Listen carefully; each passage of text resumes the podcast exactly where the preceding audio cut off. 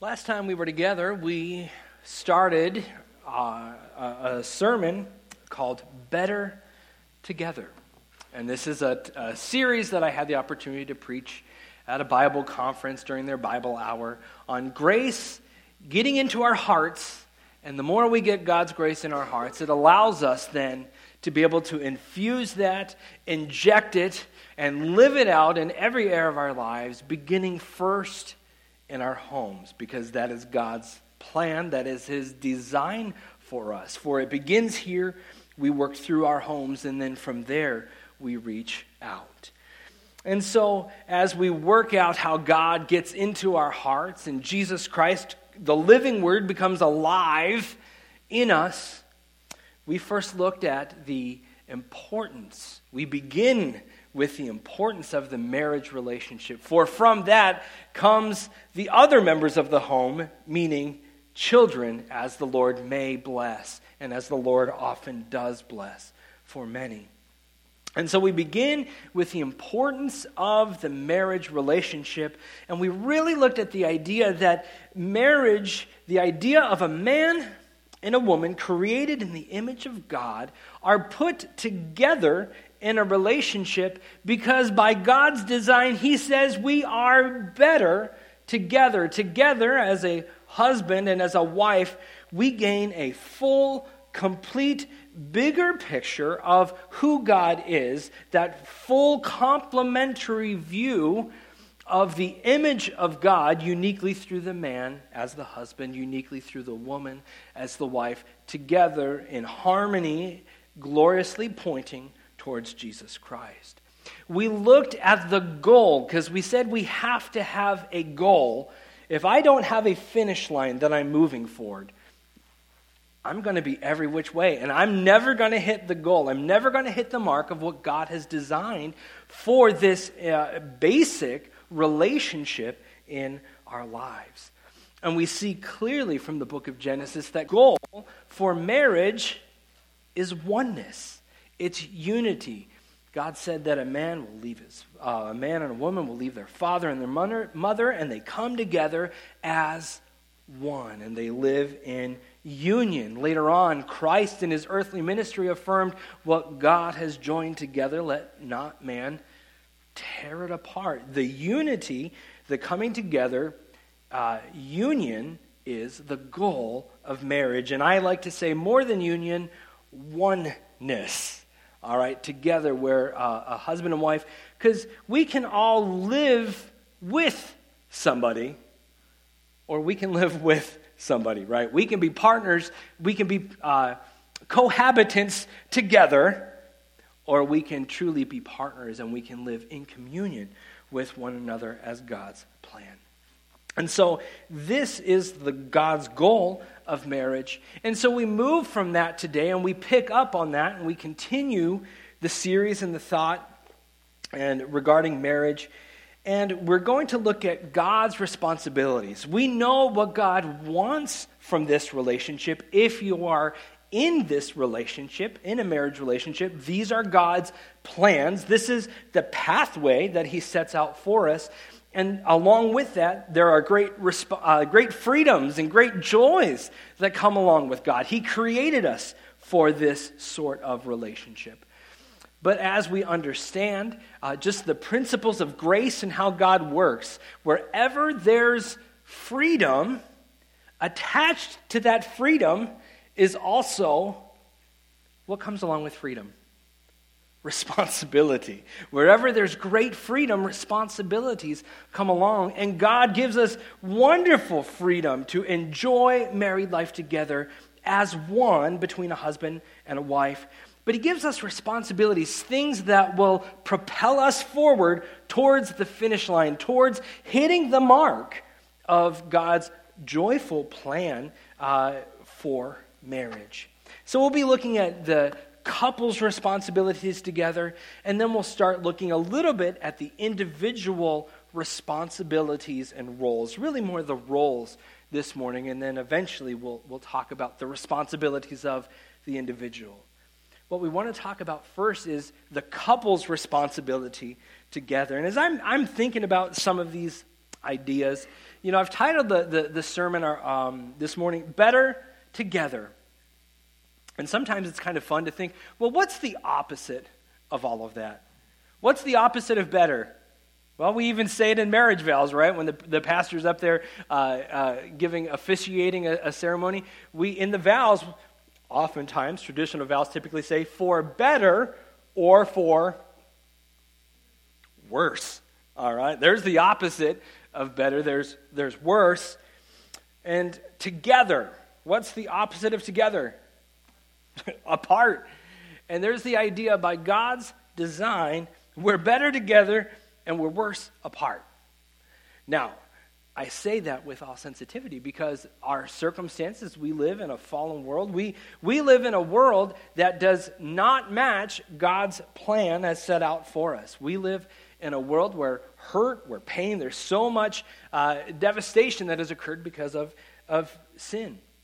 And we also recognize that not every single person in this world is going to enter into a marriage relationship. Paul talks about this in 1 Corinthians, where he talks there are going to be people who are given, who are not given to marriage, where they are in, in singleness. And there is a special grace of God to support and equip that when that is present there. And alongside that, we know that there are times where that marriage relationship goes away because one of the individuals has gone on to be with the Lord. And that is a, a widow relationship. And so, uh, as, as, a, as a body, we see the, the wide arc of uh, there's, it, it could look different in lots of different ways. There are areas of singleness, there are areas uh, where one may be a widow in all of that. But we're painting the broad with a broad paintbrush because God, generally speaking, says his plan and his purpose is that most would come together into a marriage relationship. And so understand, I'm talking, I speak with sensitivity, I speak with care, uh, but we speak to those who are entered into this relationship. And God designed us for that. And I wanted to lean into a little bit with what we saw in the book of Ecclesiastes there. Uh, if you have that open still, turn in your Bibles there. We got about two to three passages of Scripture that we're really looking at this morning together. But as we are there in Ecclesiastes chapter 4, I'm just going to offer brief commentary at how God puts this together that we really indeed are better together. And if we can establish that idea, uh, and we see just the beauty and the benefit of God's design for this, uh, then we're that much more encouraged to follow in faithfulness and actually follow his, uh, uh, his prescription for how we walk in that togetherness. We began in verse 7. You know, what's the refrain we hear throughout the book of Ecclesiastes? Vanity of vanities. All is vanity. Uh, uh, the, the writer, the preacher here, is just searching what's the meaning of life? What is going on? And, and we can search under the sun. And he did search under the sun. Will I find true joy? Will I true, find true happiness in riches, in money, in work? Well, how about pleasure? Where am I going to find all of this? Well, in that search, in the, in, in, uh, the preacher, uh, he had the means to be able to try to find happiness, try to find fulfillment in anything. Uh, you know, Solomon was, was uh, potentially the, most, the richest man perhaps to ever live, but certainly in the time frame, in the biblical frame of that, he was the richest man alive at that time. He had the means to figure out what can make me happy but he considered all different walks of life. And these are questions, these are echoed in the hearts of everybody. We have young people here. These questions are echoed and must be answered in all of our hearts. And he begins and he, and he, and he points out there that for some there is one alone without companion, neither son nor brother, who's living in complete isolation. And that's that's the component, that's the point that we want to bring out here when God says we are better together. It's the fact that, remember, God created us in his image so that we would enter freely into a relationship with God himself, and we would walk in fellowship and communion with him. God lives in fellowship within himself, correct? As the Father, the Son, and the Holy Spirit. There is unity and fellowship among the Godhead itself. And to share that with mankind, God created mankind in his image with an inward bent within our heart that we might seek after him to live in fellowship with him. Now, we, mankind, has fallen time and time again and, and steers away from that, but that is how we are created. Uh, many have referred to that as kind of that God shaped vacuum.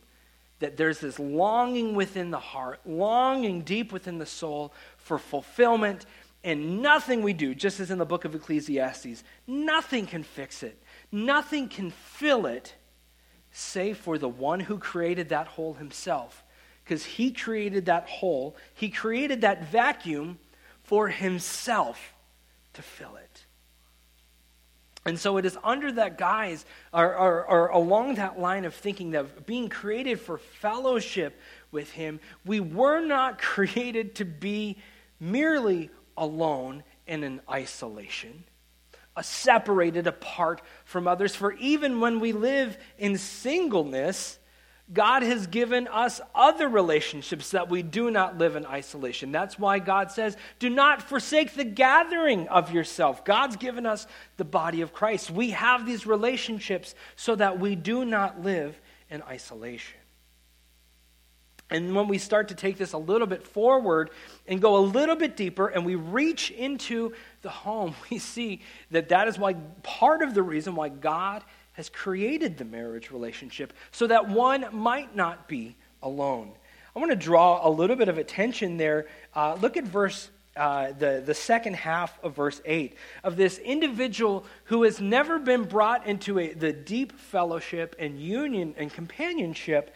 Um, something that happens, and, and this really is the picture of a person who does, who is not setting their heart after the things of God, and look at what it says. This individual never asks, For whom do I toil and deprive myself of good?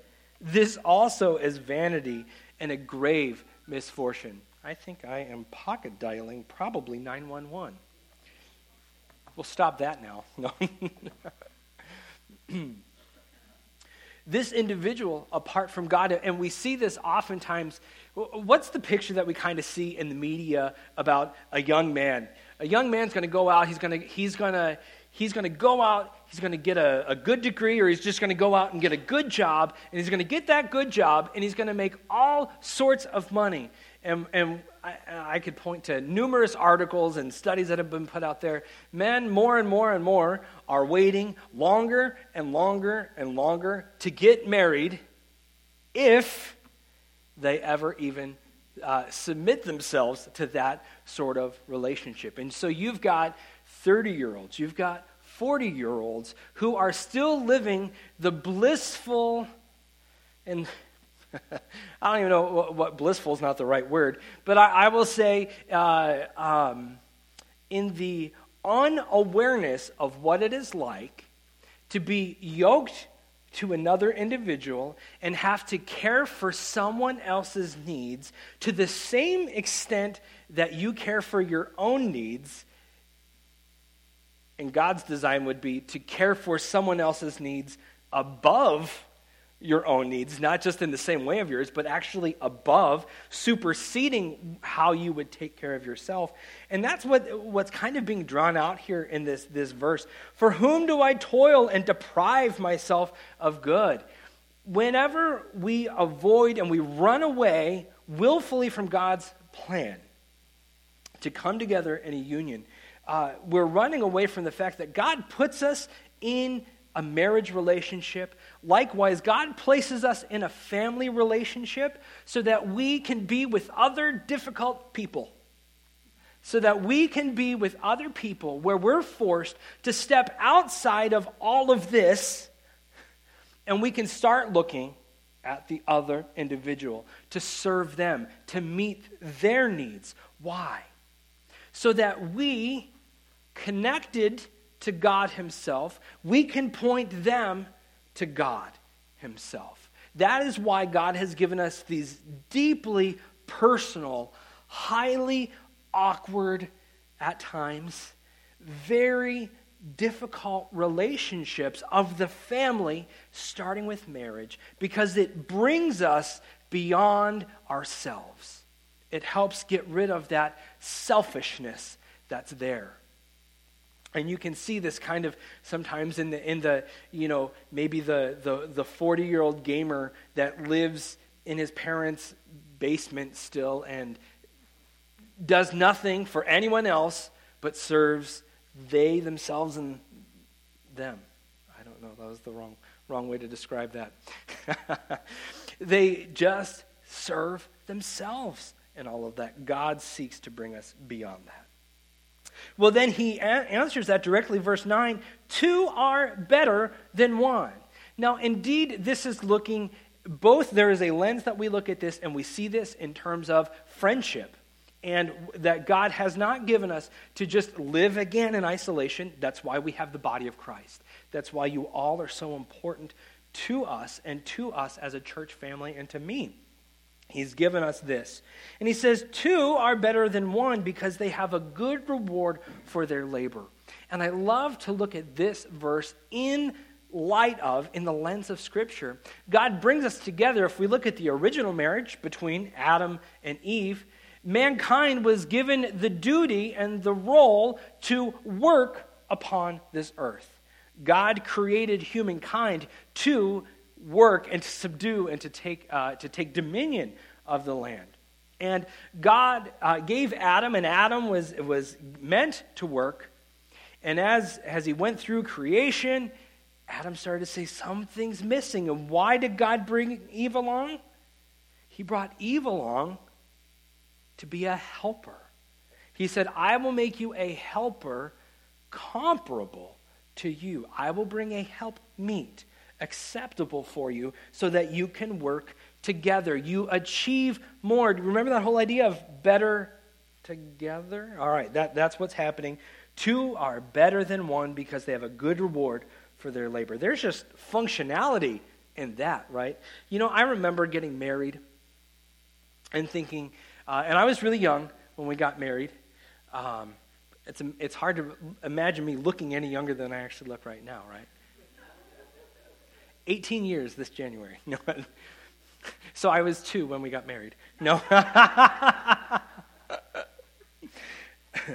remember unwisely thinking, you know, I've got my income and I'm working really hard and I'm, I'm, I'm making need, I'm making ends meet, not well, but I'm making ends meet. And she's doing the same thing. Man, when we come together and I keep that much money and she brings that much money and we put that together, we're going to we're going to run to the bank. Is that what happens? No. I actually think we were more poor once we got married. And it's, it's just interesting how, how God uh, kind of does that. That's not necessarily what the passage is talking about here. Pardon me.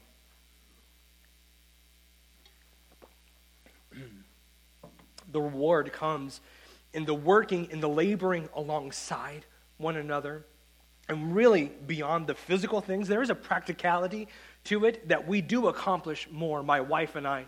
Together, we get more done. but we get more done for the Lord together when we follow his plans for us through all of that. Again, we go down here. Verse 11 again, if two lie down together, they're going to keep warm. How can one be warm alone? See, that's God's provisions for heating, right? That's how it keeps you warm at night. That's why you get married, to lower the heating bill. no. But there is joy. There's, there's, there's again just practical, pragmatic. Ah, oh, that's, that's good. You can, you can warm up. There's, we need other people. And nothing will teach you how much you need others. And you need, the, nothing will teach you more how much you need the Lord than getting married. and uh, it'll evidence and it'll point out uh, a lot of opportunities for growth and change in your own life. But look at this. Though one may be overpowered by another, two can withstand him.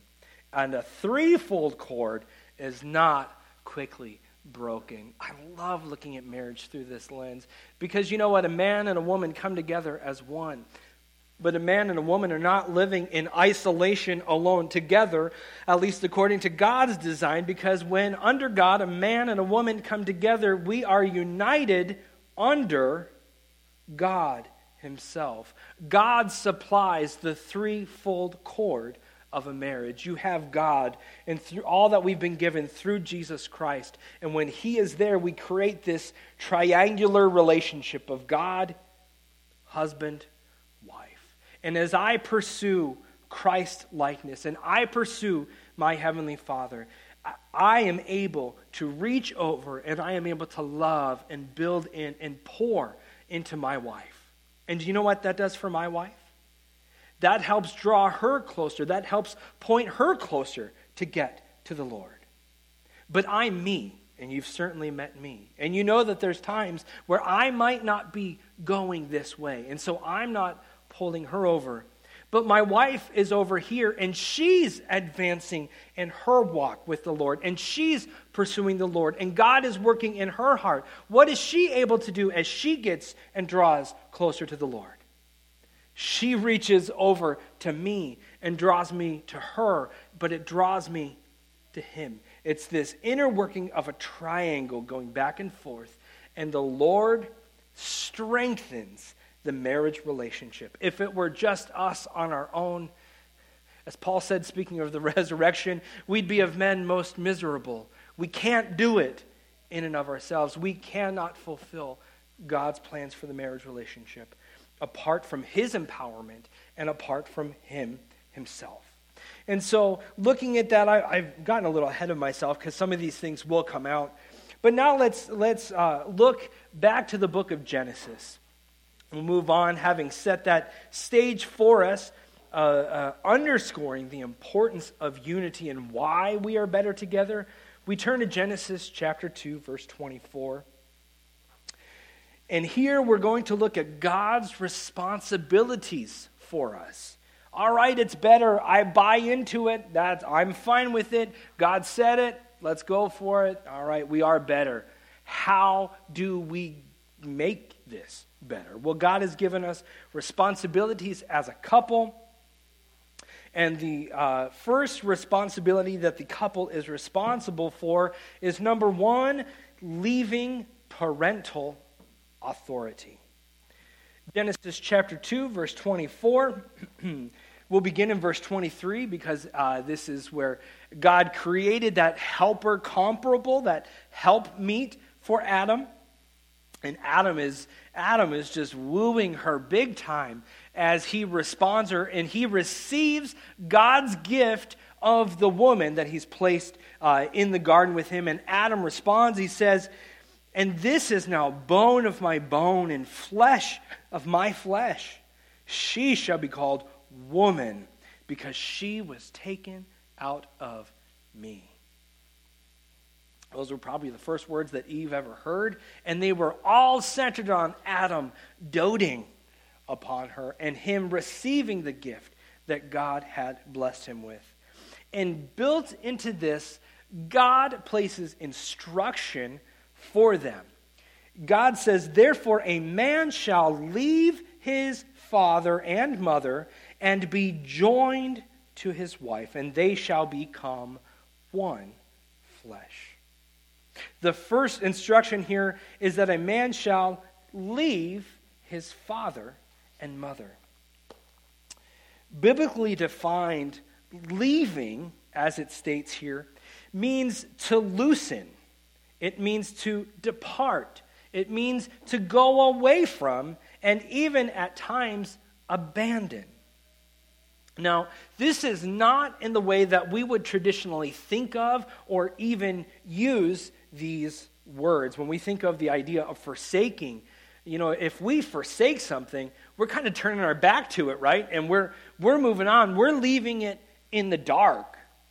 But that is not the biblical picture of leaving we have an intact relationship of a father and a mother that is brought out in verse 24. And then you have uh, the children. You have the son, and then you have the daughter of another. And from the very beginning, that they are encouraged to leave, that is to separate from, to come apart, to loosen. They are no longer part of this household. They are part of something new that God is doing. Oftentimes, and, and we see this really prevalent in just uh, pop culture, we, you, you hear and you see, you watch uh, weddings on televisions, or maybe you've, you've even been there, maybe this was part of yours. But a lot of times you talk about, um, you know, oh, we, we become, you know, not two new families are created, but now we are one big happy family, right? Whenever you have a new wedding, oh, we're all just one big happy family now. Well, in a sense, yes, because those family relationships are still intact. We still have a father and a mother, but now we have a new relationship, a new family unit that is established according to God and the principle of Genesis uh, 2:24 here, a new unit coming into place, and then you have the, the wife's uh, parent structure as well. It's while you're all still connected together, the husband and wife loosen themselves from that. They loosen, they separate. There's space in between. Why? Because they are a new family unit. the goal of leaving is to establish independence from the parents and as a separate household and entity and all of that. Now, this is always to be done in an honoring manner we look at Ephesians chapter 6, verses 1 and 2. I'll read it here for you. It says, Honor your father and your mother, which is the first commandment, with promise, that it may be well with you and you may live long on the earth. Kids here this morning, how many of you have ever had to quote this passage of Scripture to your parents before? Guess what? This passage of Scripture still applies to your mom and dad if their parents are still alive. The injunction to honor your father and your mother never leaves us. Now, what it does look, it looks different as we age. When we're under the direction and the authority of our mother and father, obedience is, a, is, a, is of prime importance in that. But when we enter into a marriage relationship, there is a loosening, a separating. Obedience isn't there, but an honoring, a reverence, according to God's design and plan, is still there. You, uh, if you're a husband, you become the head of your home, and if you're a wife, you become joined to your husband in that, and you create a new, separate family. I tell you, when I first got married, that was one of the hardest things for me to get used to is somebody is hearing somebody say the lens. It still kind of takes me by surprise whenever I hear somebody talk about the lens. Partially for me because I come from such a broken home that there were no intact relationships, husband and wife relationships. So nobody got referred to uh, by their last name because everything was so fractured. I, I mean, there were no retained couples in all of that. And so that was just foreign to me to learn. But how exciting it is to learn of God's plans and to see how it works. And it works because He designed it. And if He says this is what He wants, what He wants, He's going to enable it. He's always going to provide a way for obedience to His instruction. And so uh, the, uh, uh, this is always done as a husband and wife leave their collective parents. It's done in an honoring way. But it's, it's done with an awareness of dependence, or rather, sometimes even over dependence upon the parents. And this is where it's so important that as a husband and a wife come together in unity, we bring back that idea of the triangle, right? So we have the husband here, we have the wife here, and who's at the center of that target? Who's, who's, the, who's the third member of that triangle? God. God is the third member of that triangle. And before you ever come into a paired relationship where you and a woman come together as one with the Lord, before this comes together, you know what you are? You're here. All right? You're an individual. This is actually gone. It's you and Christ. It's you and your walk with God. It's her and her walk with God. And the more we pursue this aspect of our lives, the more we pursue intimacy with God, the more we walk in fellowship and holiness and walk in rightness as He's called us to, the greater that is that we take that and when God brings us together, our needs were already being met by God. And so now I can come into a relationship where I can now engage and honor and work with another person because my needs are being met here. I can now give over here to her. And because her needs are being met by God, she has to give to me. And we mutually feed off of each other. And it's this beautiful triangle that more and more and more, all angles, all points of that triangle of that fellowship, that three cord union, draw together and even more closeness. Remember, the goal of marriage is oneness, right? It's, it's union, and that union draws closer uh, more and more through there. But as a husband leaves his father, and as a daughter leaves her father and her mother, and they, they come together, it's really with what's going on with our dependencies. Uh, by that point, when we come together, our dependency should first and foremost be upon God Himself. But particularly in those areas or in those times, we all come to Christ at different places of our life. Maybe we were married and, uh, and knew not the Lord. And so you entered into a marriage and you didn't know A from B. And now you know the Lord, and now, now I'm stuck in this place. We have to get our dependencies first and foremost to the Lord. And then when we do know the Lord, we can recognize God's injunctions here for us. You know what? You've got to leave. It doesn't matter if you've been in this relationship and it's looked like this. You've been living in unhealthy ways, you and your spouse, in relationship to uh, either sets of your parents or perhaps both. God provides a path and a way out to help us live in His instruction because that is God's best for us because he's explained it to us. He says, leave your uh, leave your parents' household. So when we do this, it's an awareness of dependence or over dependence upon our parents. This is physically number one. There is a physical leaving that goes from there particularly in the earliest stages of marriage, it's so important when in your relationship you're setting expectations of what's expected of one person. What's normal for us in this? Well, you know what it was normal like under mom and dad. And she knows what normal was like under mom and dad. Now you have to establish what is normal for you. It is typically not wise, just practical wisdom here. When you're first entering into a relationship, to have to live with someone else, that's a challenge, isn't it? It's already hard enough to learn how to live in this new marriage relationship, much less navigate, and I'll say, juggle all of the patterns and expectations of, of, of another family that's not even you. When we leave, there is a physical leaving, a physical separation that comes in. And I'm not going to say there are there are times we've had we've had periods, but this was after my wife and I we established the the union of our home. We established normative patterns. There was a season where my mom actually had to move in for various numbers of health reasons and, and some other things. My mom moved in with us. But even though that physical separation wasn't able to be there, we had emotionally left.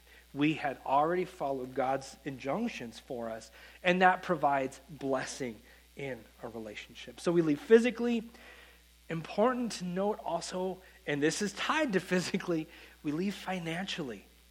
It's so good. You know, I joked about, oh man, we're going to have so much more money having two incomes under one roof. Yes, I can't, I can't wait, uh, you know, for all of that.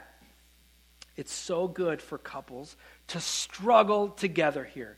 If you're married, think of your early marriage. How many, and you can raise your hand if you want, you don't have to, but how many of you that are married struggled financially early on in your marriage or at some point in your marriage? Have you ever struggled financially? Yeah. I'll raise my hands for you. No. Maybe that's just because I'm in the ministry. I don't know. No. Uh, we have we have struggled together. There was a year, our, our first summer together. I was in Bible school. I guess that probably gives you some context. Very busy with all sorts of things. And we were struggling to meet ends meet. And uh, we did whatever we could for food. Uh, in fact, we lived uh, 14 hours away from her, her family, my wife's family. Uh, but we happened to be able to go. They helped provide for us to go out and visit them. And her mom cleaned out their freezer and cleaning out her freezer, apparently she had a thing for pork chops. And uh, she wanted rid of those pork chops. So she sent them our way. And save for some cans of beans, we ate pork chops all summer long. That happened. I mean, God, she would look at me and she'd say, How you want your pork chops today?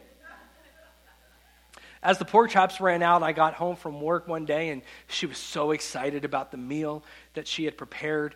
And, uh, and she was just, just, she, you know, was on a platter basically for me. And she had prepared a, a meal of black beans and yellow rice.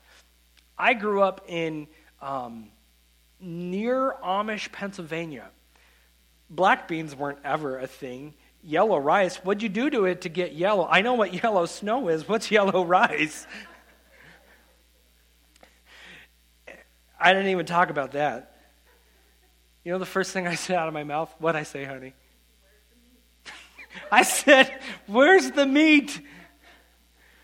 Then I had to go find my wife crying after that.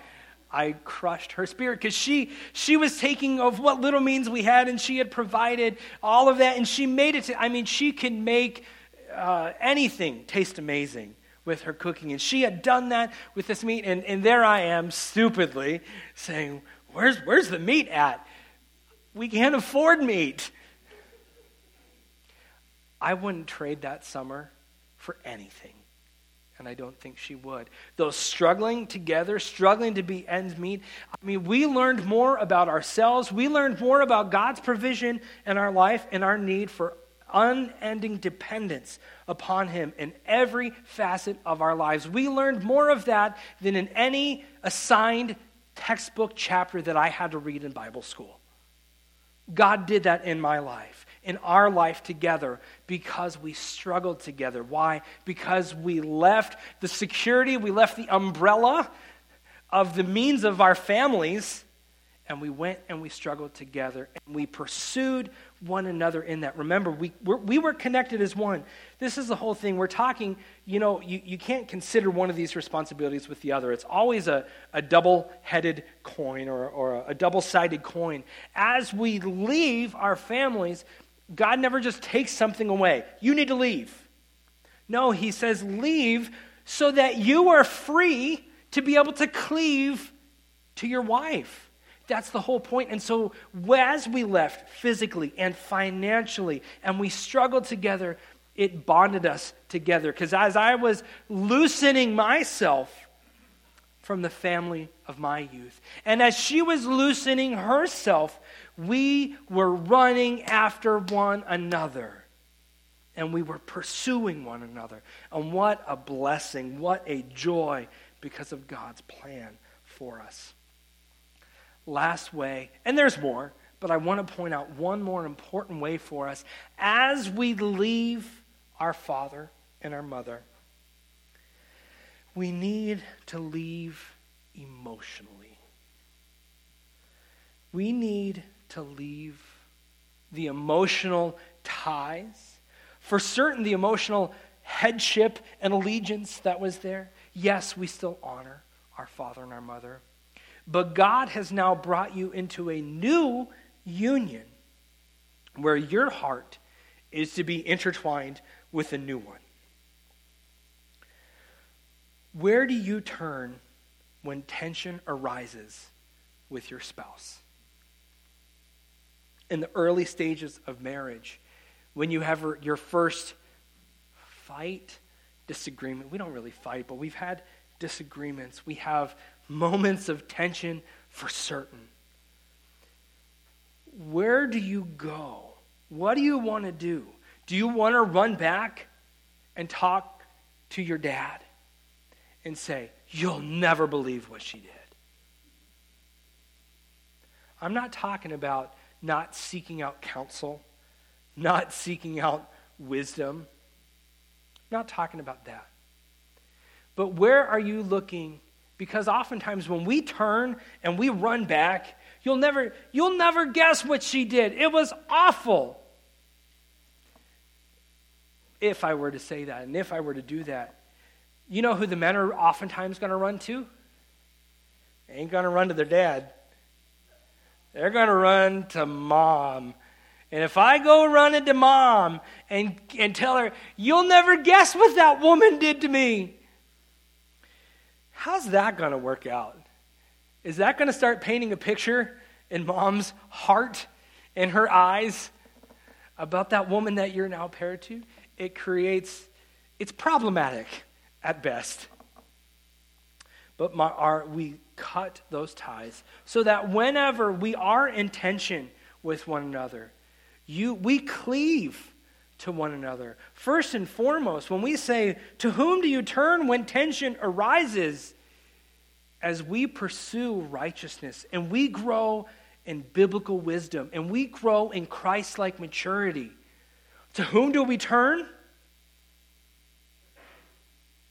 I turn to Him. This is hard. When I was younger, I wanted a person, and she was my person, but I was mad at my person. So who do I go to now? I'm just going to sit here and stew. And then I sit here and stew, and before long, I implode. My imploding sends shrapnel her way. The shrapnel hurts her. She does the same thing. Mm, on and on and on. And it's the blender of marriage that so many of us face and understand. Now, there's so many tools, so many truths to teach into that scenario that many of us can probably really personally relate to. but one thing that we'll point out that is so important when that tension arises, we must have first left. And when that tension arises, even to this day, we must follow God's instruction, purposefully leave emotionally any relationship, but specifically the parental relationship as it existed with us. So God takes away, he says, you are to leave, loose and depart from your parental authority that was there. And what are you doing as you enter into this new relationship? He tells us that we are to cleave to one another. So, the second responsibility that the couple has in marriage includes cleaving to one another. And we see that here at the end of verse 24. Therefore, a man shall leave his father and mother, but to do what? To be joined to his wife, and they shall become one flesh. Various translations render this differently. The King James says cleave. That's, that's where we're pulling this idea from. Leave and cleave together. And cleave is not a word uh, that modern wise uh, currently we use much. If, if, I have, if I have any use for the word cleave, it's with an object and it's a cleaver, right? What's a cleaver? A meat cleaver do? You can do some damage with a cleaver. You can cut something apart with a cleaver. Is that what we're talking about? Is that what God says? Leave and cleave? Nope. That is not at all what God is talking about. Biblical cleaving is defined as clinging, to make inroads into something to pursue after, to chase after it. to be joined together and to keep fast together. For this, we use the picture of post it notes. You ever used post it notes before? My kids just got some for their birthday this week, and they were delighted with it. I have seen post it notes on every surface of my house since. I taught class Wednesday night, and I had a little letter waiting for me Dad, follow the arrows and follow all of the clues. And it was, I laughed so much, and it just brightened my night after getting out of class. And I'm looking at this, and there were probably 25 pieces of paper with little clues. And as I'm going along, you got this, good job. It was so cool. Love it. But those post it notes, are those still on my wall? No. They're, they're so easily, you go, and a post it note just comes right off the wall, right? See, we don't want post-it note marriages. Post-it note marriage, that, that adhesive, that's so, it's so gentle, it's actually meant to be able to be pulled apart. But when God says to cleave to one another, he's talking about putting some spiritual superglue between a man and a woman. When we have marriage, we have husbands coming together and we have wives coming together. All right, and he says that he's going to bring them two together, and what's he going to do? He's going to join them as one, correct? And God, through the bond of marriage, and yes, we have to point out that there is a physical component and idea that is brought about through the physical union of a husband and wife together as one. That is by God's design. That is why it is sacred and is set apart and special according to God's word because it is going to provide a super glue among two people. That's why the physical intimacy is reserved for marriage because of the super glue, the attachment that it provides for us. But beyond that, God says, cleave to one another, be joined fast. And when the Lord is the third member, the third strand of a threefold cord in that, he does apply his spiritual superglue. And we want to be held fast together so that you just look at this and man, this is nothing more than one piece of paper, not meant to be separated. When you do separate it, pieces of the pink are now on the blue Pieces of the blue are now on the pink. And pieces, and there's holes in us. And it hurts. Now, God can and does, and He will fill in those holes. He can restore, He can reconcile. But God, but it does damage and it hurts anybody that has suffered a separation from somebody. You know the pieces, you know the pain, you know the hurt that is left between that even when you retain in the relationship and there's struggle and there's clash and there's things trying to pull us apart, it hurts. It's painful. But God's biblical injunction to us is to pursue, to run after one another, to cleave. I like that idea of making inroads into something. I'm making inroads into you, kind of like I'm setting a nail into you so that I don't fall out. And as I'm setting my nail into you, my spikes into you, you know what you're doing? You're cleaving me, and you're putting your spikes in me. So we're attached more and more. And that is God's plan, that is God's design for us. Henry Smith, he was a Puritan preacher of the late 1500s, he once stated First, a man must choose his love then he must love his choice. and there is simple wisdom in that, that as God brings us together in this unity, we're actively, we never get done following these biblical commands. We leave our parents, we live physically, financially, emotionally, but we pursue after. We never stop pursuing after our spouse. We follow after, we cleave them. Let's pray. Father, I just thank you for the opportunity to look at your plans. Father, if it weren't for your word, we'd be lost. If I, if I were looking at a picture of the world, if I knew what marriage looked like according to what I knew growing up or what I saw on TV, Father, I'd be lost. I'd be suffering. I'd be hurting. But Father, thank you for speaking to these very practical, these very fundamental, foundational relationships. Father, I want to pray specifically for the marriages of our church. Father, I pray that those that are married would continue to um, honor you as, as, and, and leave in those areas that perhaps we haven't left.